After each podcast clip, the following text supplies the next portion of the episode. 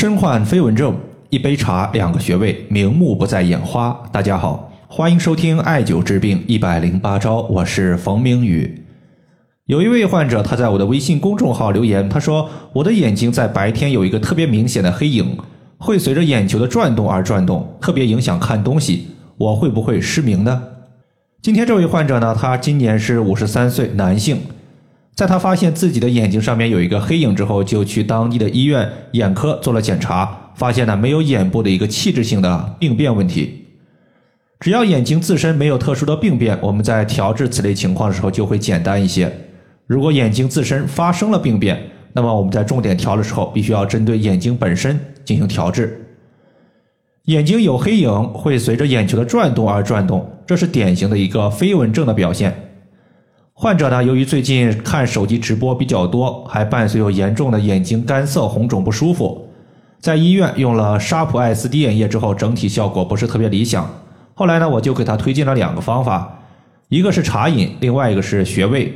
茶饮就是取枸杞子、菊花和白吉利各五到十克，直接泡水喝，或者捏一小撮扔到杯里边就行。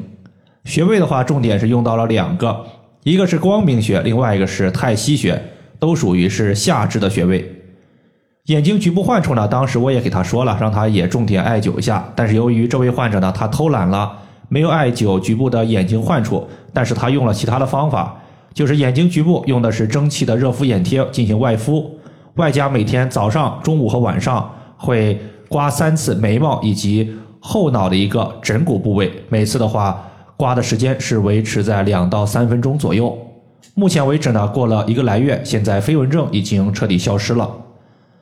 首先呢，关于眼睛各类问题，肯定是和肝有密切的关系。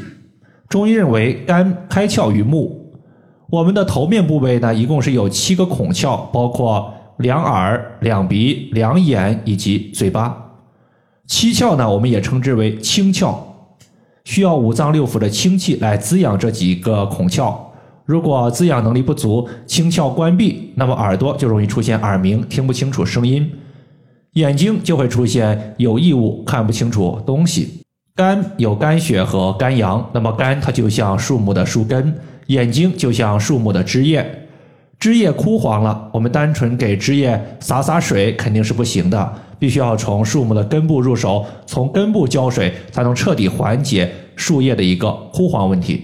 此时用枸杞子加菊花就特别的合适，因为枸杞子的性质偏温，菊花的性质偏凉。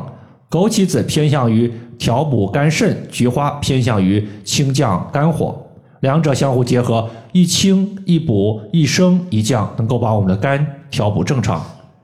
因为患者的一个眼睛干涩，包括红肿问题也比较突出。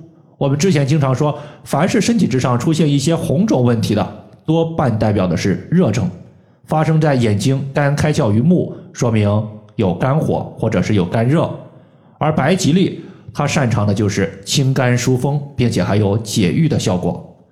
这三味中药相互搭配，既可以调补肝血，又可以疏调肝气，还能够清降肝火，一举多得。肝的功能正常了，眼部的飞蚊症就逐步好了。接下来呢，咱们说一下重点用到的两个穴位。首先是光明穴。光明穴呀，它可以说是所有眼部疾病患者的一个福音。光明穴从字面意思上来看，有开光复明的意思。简单的讲，就是让眼睛恢复光明。有一味中成药叫做明目地黄丸，而光明穴的作用就和它类似，尤其是在搭配脑后的枕骨刮痧，并且艾灸脑后的风池穴的基础上，这个操作它可以疏通我们身体的一个向大脑、向眼睛供血的通道。我们要知道，很多的眼部疾病实际上它都和眼睛的供血不足有关系。脑后刮痧它可以疏通供血的通道，使我们的血液充盈，眼睛得到滋养，自然可以逐渐摆脱视物模糊的困扰。这个穴位呢，在足外踝尖直上五寸的地方。第二个穴位叫做太溪穴，是我们肾经的原穴，也是通调和肾相关病症的一个穴位。从五行上来看，肾五行属水，水可以灭火，所以太溪穴可以浇灭肝火，解决眼睛的红肿、肝痒不舒服。同时呢，肾属水，肝属木，从五行的相生相克来说，水生木，树木的生长它离不开水的滋养，所以艾灸太溪穴使我们的肾水充盈，可以变相的养肝。肝肾好了，由于气血亏虚或者说肝肾亏虚导致的飞蚊症以及其他的眼部不舒服情况就逐步消失了。这个穴位呢是在足内踝的最高点和脚后跟连线的二分之一处。